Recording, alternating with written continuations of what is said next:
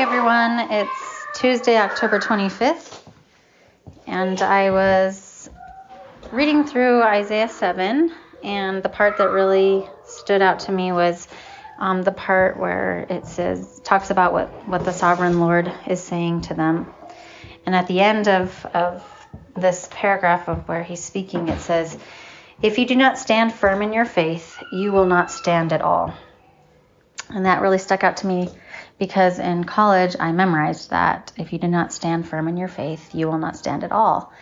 And I really believed that it was everything that I could do and did do. And so um, I just believed that I needed to stand firmer. I need to stand firmer in my faith. I'm not standing firm enough. I'm not going to stand at all if I'm not standing firm. And it was just all on me and what I can do.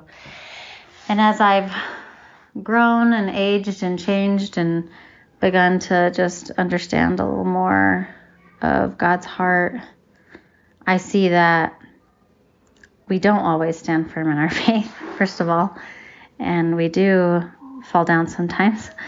Um, we're not able to stand, and that's the beauty of community, first of all, because our community comes around and helps us stand when we can't stand at all. And I've seen that in my life. I've had times where I'm just questioning, like, God, are you really good? Are you, like, is there a God? Like, what is happening right now?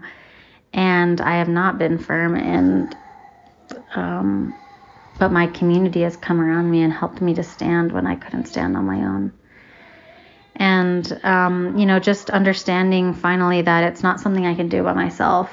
I, I first of all need God to help me stand, and that I cannot stand firm in my faith alone without the Holy Spirit, and that also that I need my community to help me stand firm. I also like, I believe it's in Psalm where it says, uh, though they stumble, so, you know, basically it's saying we are going to stumble. Um, he says, they will never fall, for the Lord holds them by the hand. So I just want us to think about that today that we don't have to stand on our own and firm in our faith on our own because God is holding our hand. Thank you so much, Lord Jesus, that you care for us so much that you're holding our hand, you're holding us up, and we can bring anything and everything to you. And you can take it all, and you care about it all, and you are the reason we will stand firm in our faith. And so I just thank you, Jesus. Thank you that it's not on us. It's in your name we pray. Amen.